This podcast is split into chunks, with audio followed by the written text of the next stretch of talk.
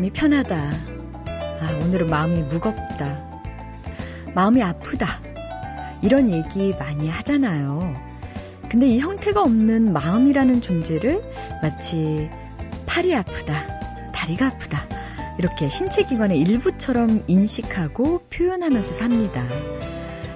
어, 그러다가 문득 궁금해지더라고요. 마음이 실제로 정말 존재한다면 우리 몸 어디쯤에 위치하고 있을까요?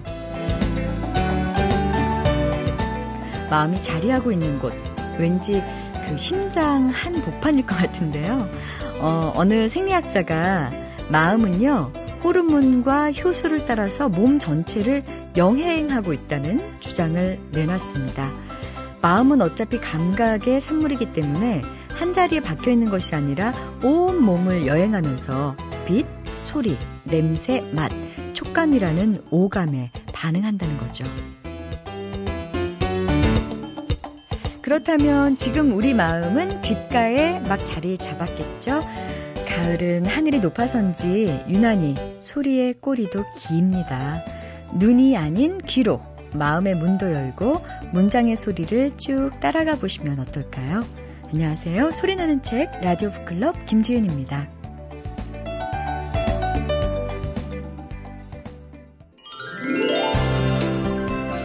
2012년 출판계 키워드는 네, 뭐니 뭐니 해도 힐링입니다. 힐링. 위로와 치유인데요. 특히 위로의 말씀을 담은 스님들의 책들이 독자들의 열광적인 지지를 받고 있죠. 힐링하면 참 이분을 빼놓을 수가 없어요. 정말 힐링이 필요하신 분. 세종대학교 만화 애니메이션학과 한창완 교수님 책마을 소식 함께합니다. 안녕하세요. 안녕하세요. 네. 힐링 필요하죠. 네. 특히 어떤 부분에 있어서 필요하세요? 그 저도 워콜릭이 좀 있거든요. alcoholic 어 소리 워콜릭. 어, 죄송합니다. 예, 발음 조심하셔야 됩니다. 워콜릭, 일중독. 일중독도 있고 그 제가 오늘 처리해야 될 일이 몇 개가 안 넘으면 불안한 거, 뭐 이런 게 있어요. 그러니까 일이 많으면 많을수록 더 희열을 느끼고 편안해지고요. 없으면 더 불안해지고. 네. 어떤 책 소개해 주시죠? 오늘 소개해드릴 책은요, 어, 인체 쇼핑이라는 책입니다. 쇼핑 예, 좋아요. 예, 이거 쇼핑. 좋은 건데 예. 인체 쇼핑이요? 네, 힐링하고 좀 거리가 있나요? 그런데 어, 요즘 우리가 최근에 그 자기 몸에 대해서 소재로 만드는 영화들이 대단히 많아지고 있습니다. 최근에 기억나십니까? 그 공모자들이라는 영화가 있었습니다. 장기 장기 밀매하는 어, 이야기. 네. 그 전에도 황해에서도 그런 장면이 있었고요.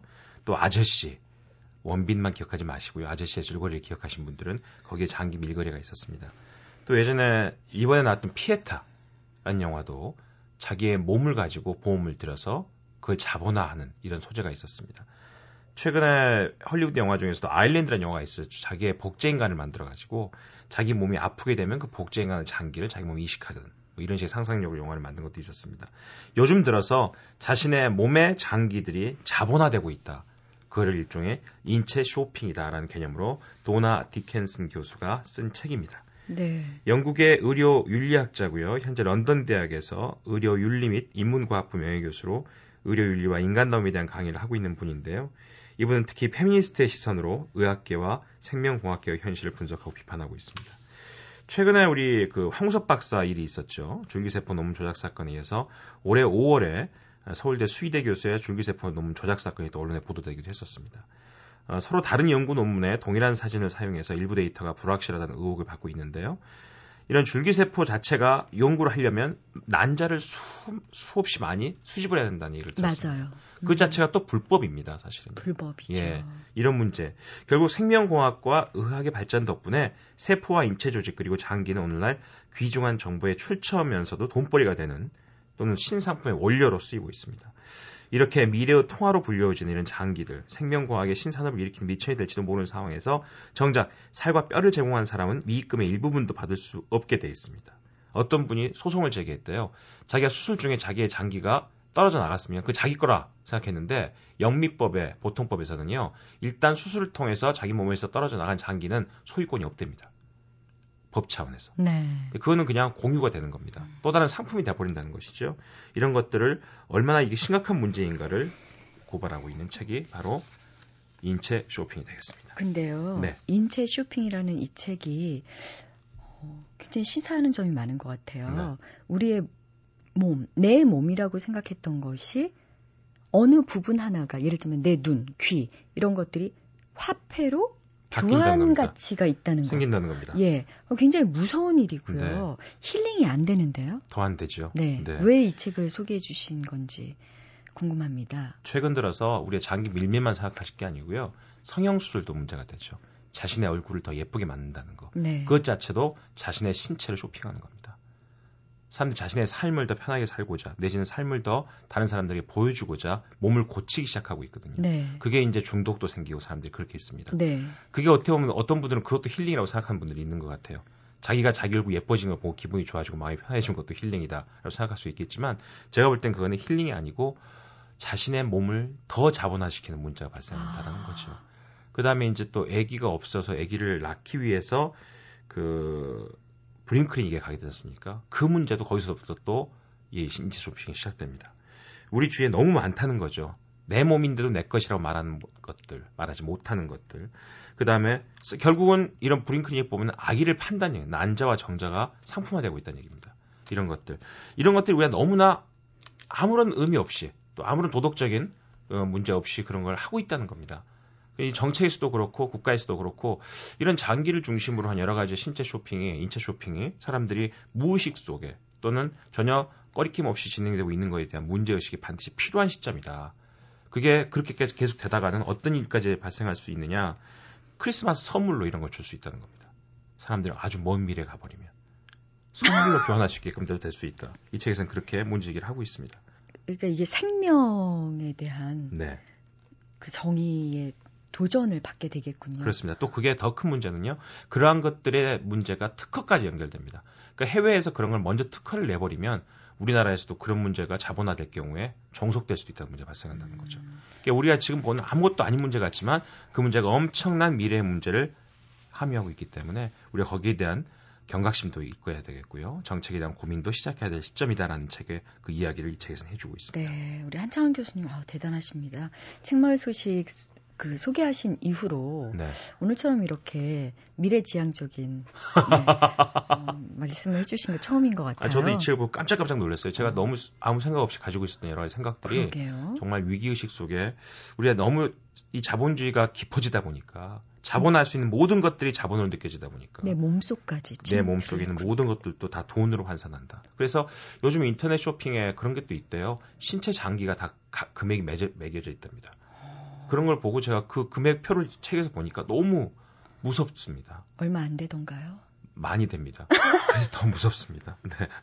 그래서 거기에 대한 경각심을 반드시 공유해야 될 시점이 네. 아닌가 싶어서 오늘 책 소개해드렸습니다. 인체 쇼핑이었습니다. 네, 도나 디켄슨의 인체 쇼핑 소개해 주셨습니다. 고맙습니다. 네, 감사합니다. 잊혀질 뻔한 책, 묻혀질 뻔한 책을 소개해 드리는 시간, 뻔한 책. 이번 주에 소개해드릴 뻔한 책은요, 일본 작가 사토 게니치의 역사소설이에요. 프랑스 혁명인데요. 제목 그대로 프랑스 대혁명을 소재로 한 작품이고요. 총 12권 분량으로 완간될 예정인데, 국내에는 현재 6권까지 나와 있습니다. 시오노 나나미의 로마인 이야기 시리즈를 번역했던 김석희 씨가 소설 프랑스 혁명 시리즈 번역도 맡았다고 해서 화제가 됐는데요. 먼저 이 사토 게니치는 어떤 작가일까요? 소설 프랑스 혁명을 펴낸 도서출판 한길사의 홍성광 씨의 설명으로 만나보겠습니다. 일본에서 아주 유명한 어, 역사소설 전문가시고요. 원래 대학에서 어, 역사학을 서양사학을 공부를 하셨던 분입니다. 그런데 1993년에 소설가로 이제 입문을 하게 되셨고요. 그 이듬해 바로 나오키상을 왕비의 목걸이라는 작품으로 받으셨거든요. 그러면서 작품성과 오락성을 다 갖춘 역사소설 전문가로 확고한 입지를 다지셨습니다. 소설을 보시면 아시겠지만 이건 아무나 할 수 있는 작품은 아니거든요. 대학에서 역사를 공부하던 시절부터 써봐야 되겠다. 이렇게 생각을 하고 계셨답니다. 자료나 자료를 보고 그걸 총체적으로 이해를 하고 그 안에서 인간 관계, 그 다음에 캐릭터가 어떻게 만들어진지 이런 부분들을 머릿속에 구상하고 하는 데만 그러니까 20년이 걸렸다는 그런 이야기죠. 이 작품을 보면서 사실 충격을 받았습니다. 그러니까 프랑스 혁명이 일어났을 때 그 주요한 인물들이 어떻게 생각하고 어떻게 행동을 했는지가 눈에 그려지고 실제 사건을 가지고 그 개연성 있게 또 흥미롭게 만들었다는 점이죠. 전문성 부분도 그렇고 상당히 뛰어난 작품이라고 그렇게 생각하고 있습니다. 아, 뭐 뛰어난 작품이 아닐 수가 있을까요? 20년 동안이나 지필을 준비했다는데 정말 대단하네요. 홍성광 씨도 대학 시절에 서양사를 전공했대요. 서양사에서 프랑스 혁명 정말 중요한 사건임에도 불구하고 그 사건 자체에 집중하느라고 사건이 전개된 당시의 인물들과 또 그 인물들 간의 인간관계를 보지 못하는 경우가 많다고 하는데요. 이 사토 게니치는 프랑스 혁명 당시의 주요 인물들이 어떤 생각을 갖고 어떻게 행동했는지를 입체적으로 개연성 있게 보여주고 있다고 합니다. 이 사토 게니치가 오늘까지 열리는 파주 북소리 축제에 맞춰서 마침 한국을 찾았습니다. 기존의 프랑스 혁명을 소재로 한 역사 소설과 어떤 차별점이 있고 또 작가로서 프랑스 혁명에 주목했던 이유는 뭔지 사토 게니치의 이야기 들어보겠습니다. はい、そうですね。あの、今回の僕のフランス革命というのは 이전의 프랑스 대혁명을 다룬 소설들은 대부분 정치극이 아니었습니다. 의회에 대한 이야기도 거의 없었고 그저 휴먼 드라마였죠. 하지만 제가 쓴 소설 프랑스 혁명은 정치 이야기와 의회에 대한 내용이 대부분이라고 보시면 됩니다. 정치적인 장면은 역사적 사실에 근거했고요. 주인공의 내면과 의회 밖의 일들은 상상력을 동원했습니다. 제가 프랑스 대혁명을 소재로 소설을 써야겠다고 결심한 계기는 현재 일본도 그렇고 한국도 그렇고 전 세계적으로 변화의 시기를 맞이했다는 데 있어요. 이 어려운 시기를 극복하는 것이 관건일 텐데 지금까지 우리가 경험했던 사건 중에서 이 프랑스 혁명이야말로 앞날을 어떻게 헤쳐 나가야 될지에 대한 답을 줄 것 같았습니다.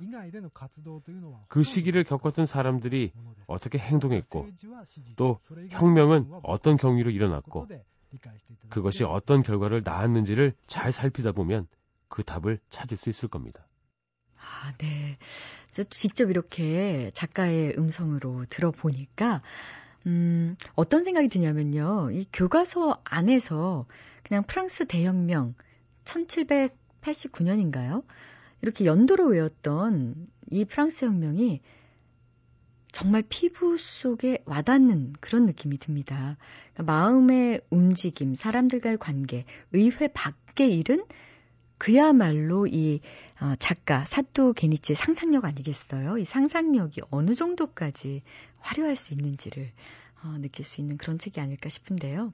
소설 프랑스 혁명은 구상만 20년 걸렸다고 아까도 말씀드렸는데요. 20년 동안 줄거리 구상만이 아니고요. 자료 조사도 철저히 했다고 합니다. 이를테면 소설 속의 의회 관련 장면만 해도요. 등장 인물들이 나누는 얘기 대부분이요. 실제로 어, 당시의 인물들이 의회에서 했던 발언들을 그대로 옮긴 것이라고 합니다. 파리와 베르사유를 직접 답사하고 걷고 뛰면서 그 경험을 바탕으로 쓴 소설이 바로 소설 프랑스 혁명인데요. 7권부터 우리나라는 6권까지 나왔다고 했죠. 7권부터는 어떤 얘기가 펼쳐질지 작가 사토 게니치의 설명 마저 들어보겠습니다. これからは王政を倒して共和制を立てるんですね. 소설 프랑스 혁명이 앞으로 펼쳐갈 이야기는 왕정을 타파하고 공화정을 수립하는 내용입니다. 지금까지는 마치 혁명이 성공한 것처럼 보이지만 실상은 절대 아니거든요. 혁명은 많은 문제를 산적하고 있고요. 이것을 해결하는 과정에서 주인공이 동지를 살해하는 사건도 나옵니다.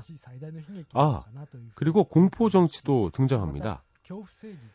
왜 공포 정치가 출연했는지에 대해서도 쓸 예정인데요. 독자분들께 부탁드리고 싶은 점이 있습니다.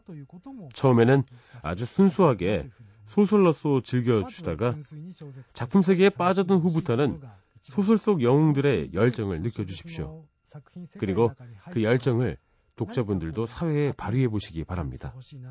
부디 소설 프랑스 혁명이 사회에서 여러분이 어떤 역할을 수행해 나갈지 고민해 보는 계기가 됐으면 좋겠습니다.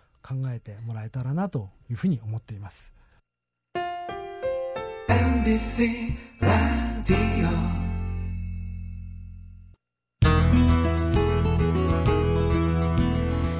드라마 종합병원부터 최근에 골든타임까지 의학 드라마의 인기 참 대단하죠. 음, 그 뭐 연장까지 하게 되고요. 시청자들의 성원에 힘입어서. 긴장감 넘치는 수술 장면이라든가 또 병마와 사투를 벌이는 환자 또 그 환자를 바라보는 의사가 빚어내는 휴머니즘은 시청자들의 감성을 자극하기 충분한데요. 같은 의과대학을 나왔어도요, 그렇게 주인공이 돼서 늘 주목을 받는 의사들도 있지만, 그들 뒤에서 오히려 묵묵히 다른 길을 걷고 있는 의학자들도 있습니다. 이번 주 북카페는 어, 병원이 아닌 병원 밖 연구실에서 기초의학 실험에 매진하고 있는 한 의학자의 고백과 소명이 담긴 책을 소개해 드릴까 합니다. 어, 내 인생의 실험은 아직 끝나지 않았다의 저자 안승철 작가이자 교수님을 모셨는데요. 어, 단국대학교 의과대학 생리학 교실에 지금 근무하고 계십니다. 안녕하십니까? 네, 안녕하세요. 네. 그 생리학 교실은 뭘 하는 데인가요? 글쎄 생리학이 그러니까 보통은 이제 인체 기능을 연구하는 그런 학문이라고 그냥 간단하게 말씀드릴 수가 있습니다. 인체 기능 중에서 최근에 연구하신 부분은 어떤 음, 건가요? 제가 주로 연구하는 분야는 이제 신경생리 쪽이고 네. 신경생리에서도 조금 더 좁히자면은 발달신경 생리를 주로 연구를 하고 있습니다. 네. 우리가 신경하면 신경질이 났다 혹은 신경통이 예, 있다. 이 예. 정도인데요. 예, 예, 이 신경 생리라 하면 신경이 연결된 모든 곳에서 일어나는 작용을 연구하는 건가요? 뭐 정확하게 그렇게 말씀하셔도 됩니다. 아 그래요? 예, 발달 신경은 뭔가요? 아, 그러니까 신경계라는 게 이제 어떻게 형성이 되고 그 어떻게 발달이 되는지 뭐 그냥 쉽게 생각하시면 그 아이들이 처음에 태어나서 어떻게 걷고 어떻게 머리가 이제 그 형성이 되고 하는 이제 그런 것들을 연구하는 이제 그런 학문이라고 생각하셔도 될 것 같습니다. 아, 네. 그러면 의대를 가셨을 때는 어, 처음에 의사가 되는 줄 알고 가셨을 텐데요. 네네. 네, 네. 그렇죠. 어떻게 지금처럼 이렇게 의학자의 길을 걷고 계시게 됐는지 궁금하네요. 사실 저도 이런 생리학을 하겠다는 생각을 하고 간 적은 없었어요. 네. 당연히 의사가 된다고 생각을 하고 갔었는데 그러니까 여러 가지 계기가 있었습니다. 그러니까 첫 번째 계기였던 게 아마 그 해부학 때문이었죠. 사실은. 그러니까 해부학에는 그 처음에 들어가면 소위 땡시라는 땡시요? 네, 그 뭐예요? 땡시는 이제 정해진 시간 안에 그 해부되어 있는 구조물들의 이름을 쓰고 그 다음에 그, 땡 하는 종소리가 들리면 옆에 테이블로 옮겨가 가지고 또 그 구조물의 이름을 쓰고 이제 그런 식으로 계속 옮겨 다니면서 쓰는 이제 그런 시험이거든요. 그러면 네, 그 네. 어, 시, 실제 사람 예. 음, 을 보고 쓰시는 거예요? 그렇죠. 그러니까 어떤 그냥 모형이 아니고 모형이 아니고 그러니까 그 시험 전날 해부학 교실의 조교나 그 교수들이 직접 깨끗하게 다이섹션을 해서 해부를 해서 그 테이블 위에 쭉 늘어놓습니다. 그 방방마다 그러면 이제 신체 장기만요? 네. 장기를 그러니까 뭐 팔이면 팔 하나를 떼어서 팔 하나 어느 부분에 있는 신경을 늘어놓고 거기다가 이렇게 끈을 매어 놓죠. 그래서 이 신경의 이름이 뭐냐 이런 식으로 물어보는 그런 실험 그런 시험이 있어요. 안 무서우세요? 사실은 저는 오히려 정육점에 있는 게 더 무섭습니다. 정육점에 거기가요? 예, 예. 어, 제가 예전에 DJ 할 때 해부학 하던 친구가 예, 엽서를 예. 보낸 적이 있어요. 근데 그 해부학 시간에 선생님께 잘 보이려고 갑자기 시체를 안고 뽀뽀까지 했다는 얘기를 하더라고요. 과장된 얘기인가요? 아마 과장된 얘기 같은데요. 아무리 해도 그렇게까지는 못할 것 같습니다. 예. 어, 그러면 이렇게 사람을 봤을 때 부분 부분 장기별로 이렇게 보이시나요? 그렇게는 보지는 못하지만 그때 해부학 실습을 할 때는 그러니까 조각조각 내면서 이제 공부를 하게 되니까 처음에 팔다리를 하고 해부를 하고 그 다음에 팔다리가 끊어지면 이제 몸통하고 머리가 남고 그래서 몸통을 다 해부하고 나면 그 다음에 머리만 남고 그 다음에 머리에서도 이제 뇌를 다시 제거를 해서 그거는 다시 신경 해부학 실습에 쓰고 나머지 부분은 또 해부를 해서 보고 하는 뭐 그런 식으로 그 공부를 했죠. 그게 몇 년 동안 공부하신 끝에 어, 나는 발달신경 생리학을 전공해야겠다라고 결심하신 계기가 있으신지요? 그러니까 생리학을 처음 할 때는 그 신경 생리를 하겠다는 생각은 했지만 발달신경 생리를 하겠다는 생각은 하질 않았더랬어요. 그런데 결혼을 하고 나서 이제 나중에 애를 늦게 좀 가졌는데 그 애가 커가는 모습을 보니까 그러니까 의과대학에서 공부한 것만 가지고는 참 설명하기가 어렵더라고요. 아, 그래서 어떤 점에서요? 그러니까 아이가 어떻게 듣고 보고 그다음에 생각하고 하는 그런 것들에 대한 설명을 좀 구하다가 그러다가 우연인지 그 외국 책을 하나를 봤어요. What's Going On in There라는 책을 봤는데 근데 그 책을 책이 너무 좋아서 이제 한번 번역을 했더랬습니다. 그래서 그 책 이름이 우리 아이 머리에서 무슨 일이 일어나고 있을까라는 책인데 그 책을 번역하고 나서 아, 내가 여기 이 분야를 더 공부해야 되겠다 하는 생각을 가지고 이제 발달신경 생리학을 하게 된 거죠. 네. 그 따님의 머리에서는 무슨 일이 일어나고 있었던 건가요? 아, 그 모든 부모들이 다 궁금해하는 문제죠. 책을 또 번역하기까지 하셨으니까요. 네, 네. 궁금해서요. 네. 아, 모든 부모가 다 똑같이 생각합니다. 처음에는 아 우리 천재. 집 애가 천재다. 그러나 조금 있다, 아, 이런 바보가 있나. 그렇게 생각하다가, 아, 내가 잘못 생각했구나. 뭐, 이런 생각들. 이제 그런 과정을 쭉 겪는 거죠. 다, 다 같습니다. 그러다가 옮긴 책이 또 내 아이 그만하면 충분하다가 있던데요. 예, 예. 네. 이 책도 좀 설명해 주시겠어요? 그 책은 일종의 자기 반성서 같은 겁니다. 그러니까, 그러니까 내가 아이에 대해서 너무 지나치게 그러니까 기대를 가지고 아이를 몰아세우지 않았나 하는 그런 반성을 한 계기가 된 책이었다고 할 수가 있죠. 그러니까 음. 아이를 그런 식으로 나, 내 식으로 키우면 안 되겠다 하는 이제 그런 반성을 담아서 번역한 책이었습니다. 음, 예. 번역하고 번역하시면서 따님에 대해서 어떻게 생각이 바뀌었고 대하는 태도가 좀 많이 바뀌셨는지요? 그하고 관련된 책이 또 한 권 더 있죠. 그러니까 아이들은 왜 수학을 어려워할까? 네, 그, 맞아요. 그, 그 책이 예. 있었는데 제가 처음에 요즘은 뭐 그렇게 많이 가르치지는 않지만 그 애를 처음에 수학을 가르칠 때 그 제 생각만 하고 아, 얘가 왜 이렇게 수학을 못할까 이런 생각을 하면서 애를 닥달을 했던 적이 있었어요. 이제 그러다가 아 이게 아니구나. 애들은 당연히 수학을 원래 처음에 잘 못하는데 내가 이걸 참 바보같이 닥달을 했구나 하는 그런 것들을 생각을 하면서 이제 그 책을 그러니까 거기에 관한 공부를 하고 음. 그 책을 이제 발달신경 생리학이라는 관점에서 그 수학 책을 쓴 게 하나 있었죠. 예. 그러니까 애들은 왜 수학 못하는 거예요? 때가 안 돼서. 때가 안 돼서. 예, 예, 때가 안 돼서 그런 거죠. 때는 언제 오나요?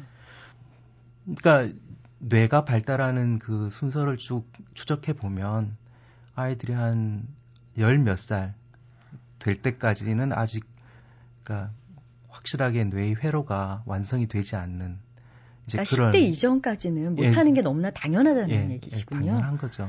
아, 우리 따님은 교수님을 어떻게 생각하고 있나요? 아, 뭐라고 부르세요? 그 책에서요. 그럼 책에서는 그렇게 썼지만 그러니까 mouse killer.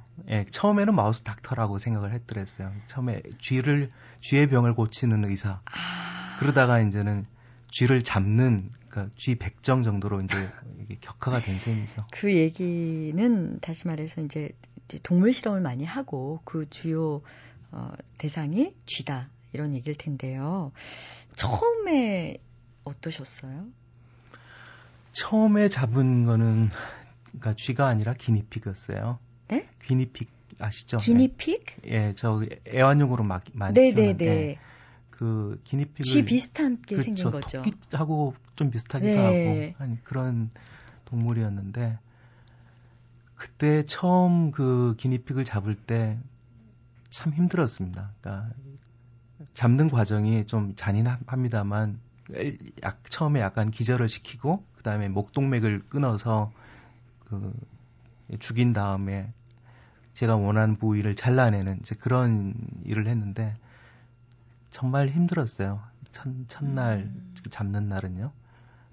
음, 나중에 익숙해져서 아무 감각이나 감정 이런 게 없어지나요?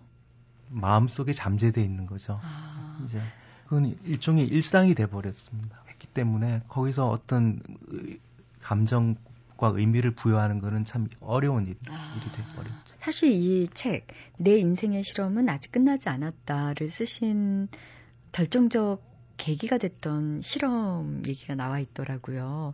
토끼를 가지고 실험을 하셨는데요. 네, 그때 네. 상황을 좀 설명해 주시겠습니까? 아, 토끼 동맥 혈압 얘기를 하시는 것 같은데 그거는 우리가 보통 바깥에서 혈압을 재지만 토끼 동맥 혈압 실습을 할 때는 목동맥에서 직접 그 목동맥에 직접 카테터를 꼽고 혈압을 카테터가 직접 뭐예요? 그러니까 일종의 센서라고 생각하시면. 아, 이렇게 감지할 수 예, 있는. 예. 네. 그거를 목에다가 이제 집어넣는데 목동맥에다가요. 그러려면 토끼를 마취하고 수술을 하고 그다음에 혈압을 측정하고 하는 이제 그런 과정을 거쳐야만 됩니다. 근데 그게 굉장히 어려운 실험이에요. 근데 이제 처음 이제 2001년에 단국대학을 갔는데 아마 한 2년쯤 지나서 학생들하고 첫 실습을 아마 했던 것 같습니다. 근데 그 실습을 할 때 학생들이 서툴기 때문에 수, 그 수술 도중에 많이 죽고 그 다음에 수술을 하고 그 다음에 카테터를 꼽은 다음에 혈압을 재다가도 도중에 죽고 그러거든요.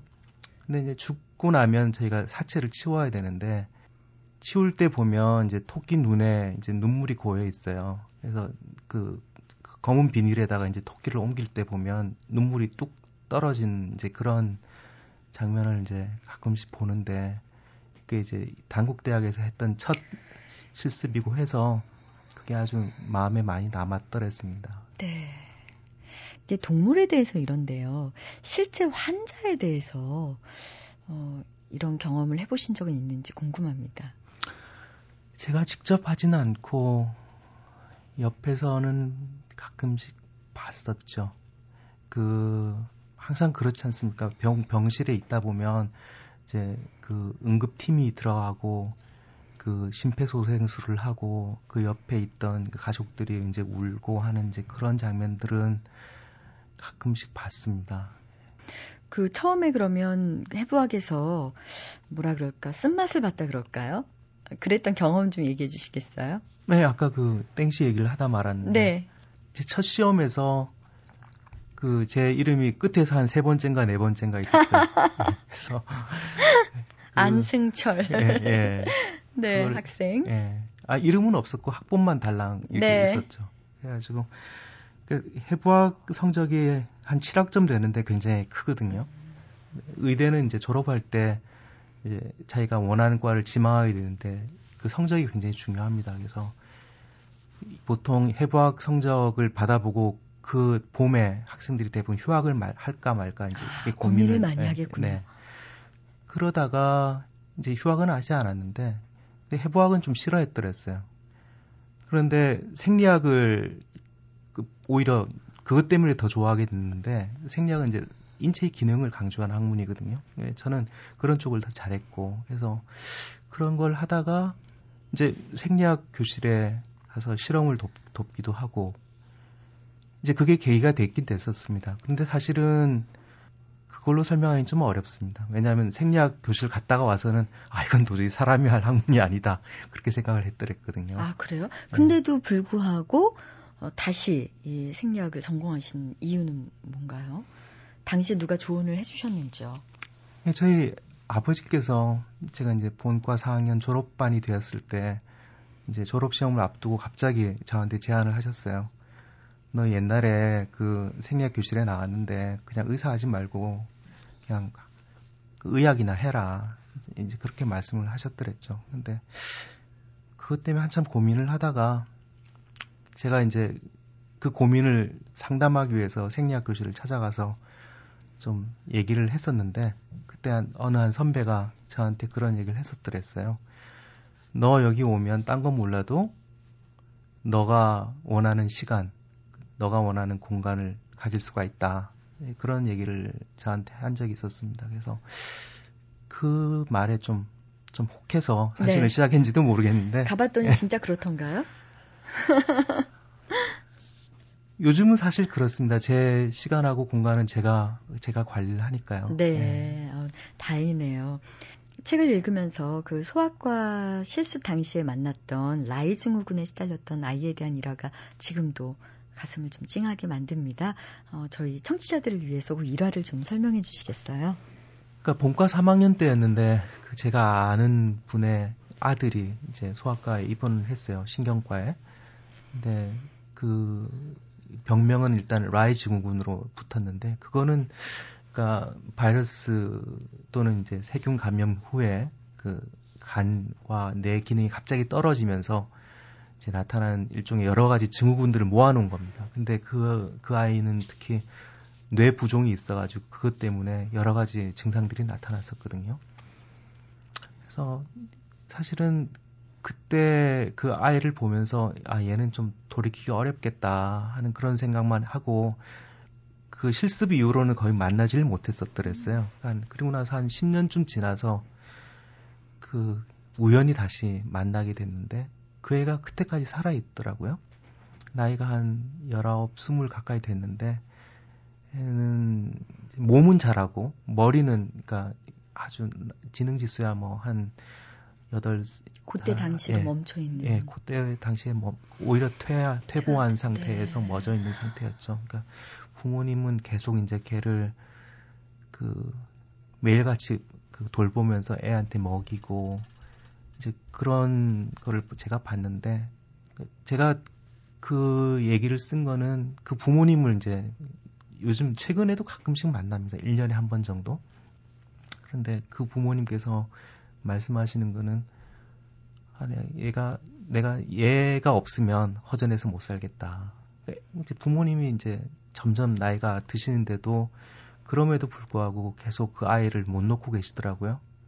그리고 오히려 애가 있어서 기쁘다. 이제 그 말씀을 하시는 걸 보고 사실은 굉장히 마음이 답답했어요. 그러니까 애가 뭐 어떤 희망을 줄 수 있는 것도 아닌데 저렇게까지 좋아하시는구나. 그래서 대체 산다는 게 뭔지 그런 생각을 하면서 책에다 그렇게 몇 줄 적었던 것 같습니다. 어, 이 책을 쭉 읽으면서 그 생명에 대한 생각을 다시 한번 고민을 하게 됐는데 그러다 보니까 이 뇌사를 뭐 적극적 뇌사도 있고 소극적 뇌사도 있고 있습니다만 죽음으로 인정해야 되는지를 묻는 대목이 또 독자의 입장에서도 역시 고민이었는데요.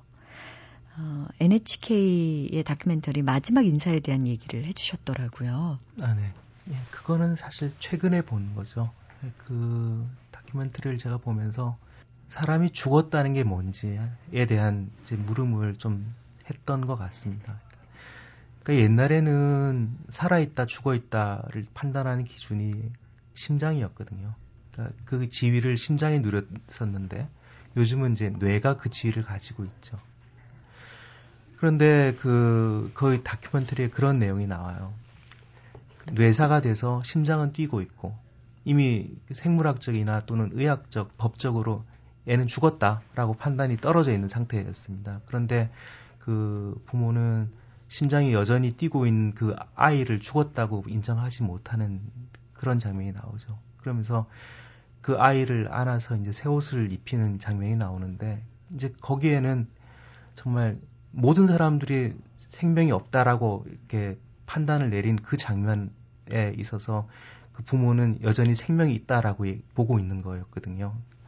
그리고 나중에 그 다큐멘터리 끝에 그 이제 심장만 겨우겨우 뛰고 있는 그 아이한테 아무런 그 감, 감각이 없는 아이한테 그 아이의 그 오빠가 그 노래 부르는 그 비디오를 보여주는 장면이 나와요. 근데 그 비디오를 볼 때 아이 심장이 빨리 뛰는 현상이 나타났습니다.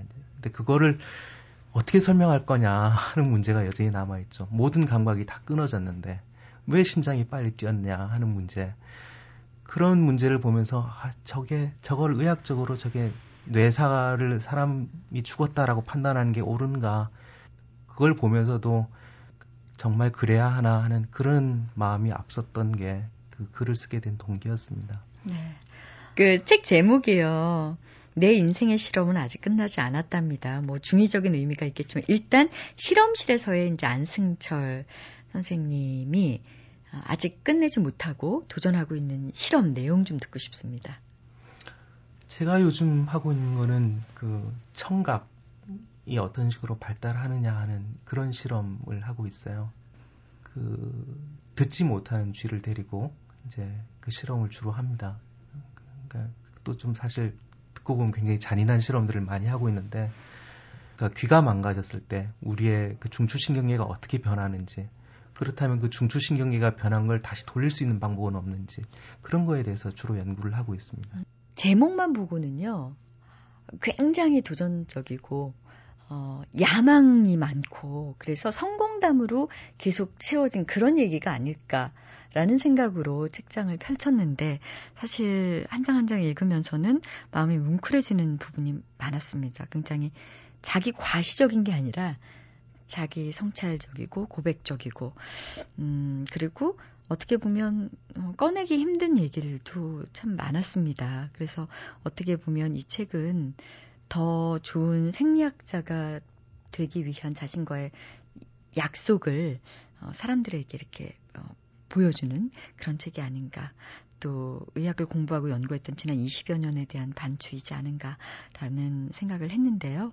혹시 그게 의사건 아니면 또 우리 안승철 교수처럼 의학자의 길을 걷건 이런 걸 희망하는 젊은 친구들에게 어, 얘기를 해줄 수 있는 게 있다면 어떤 게 있을까요? 그러니까 의사가 되는 거 그거는 사실은 그 예전하고 좀 많이 달라졌습니다. 요즘은 의사의 지가 많이 떨어졌거든요. 그런데 예전하고 다름에도 불구하고 요즘에도 여전히 공부를 잘하면 무조건 의대를 가겠다는 학생들이 굉장히 많이 있어요.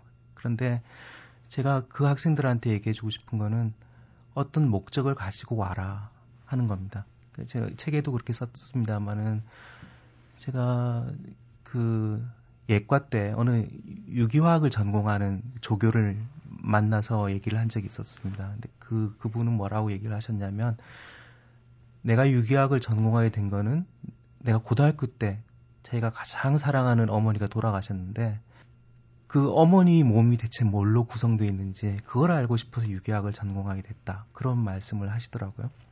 그러니까 저는 사실 그때 굉장히 놀랐어요. 저는 그냥 공부만 잘해서 그냥 자동적으로 의대를 온 케이스였는데 그런 목적 의식을 가지고 온 사람이 있다는 것에 대해서 굉장히 놀랐고 물론 이제 그 목적 의식을 꼭 가지고 와야만 좋은 의사가 된다는 보장은 없습니다. 그러니까 그 수련 과정에서 많은 환자들을 겪으면서 의사가 되어가기 되어가는데 제 책에도 그런 얘기를 썼습니다마는 그 어떤 군의관의 수기, 그러니까 제2 제2 연평해전에서 부상당한 그 박상병이라는 사람을 치료하면서 그 의사로서의 자신을 되돌아보는 이제 그런 군의관의 수기를 적은 게 있는데, 근데 저는 그런 만약에 목적 의식이 없이 왔다 하더라도 그런 환자들 겪으면서 스스로 자신의 그 위치를 한 번씩 돌아보라 하는 거를 그 얘기를 하고 싶습니다. 네. 아, 단국대학교 의과대학 안승철 교수님과 함께한 시간 정말 여러 가지로 도움이 많이 됐습니다. 다시 한번 감사드립니다. 네, 감사합니다. 이성복 시인의 시, 그 여름의 끝은 이렇게 시작합니다. 그 여름, 나무 백일홍은 무사하였습니다. 한 차례 폭풍에도 그 다음 폭풍에도 쓰러지지 않아 쏟아지는 우박처럼 붉은 꽃들을 매달았습니다. 네, 백일홍. 여름부터 가을까지 100일 동안 꽃을 피운다고 해서 붙여진 이름인데요. 이파리까지 바싹 마르게 하는 찜통 덜뿐만 아니라 사납고 지독한 폭우 속에서도 참 강인하게 꽃을 피워왔던 것이 바로 백일홍인데요. 태풍으로 그 가지가 꺾인 곳이 많더라고요. 이젠 좀 평온하고 잔잔한 가을을 맞아야 할 텐데 말이죠. 지금까지 소리나는 책 라디오 북클럽 저는 김지은이었습니다.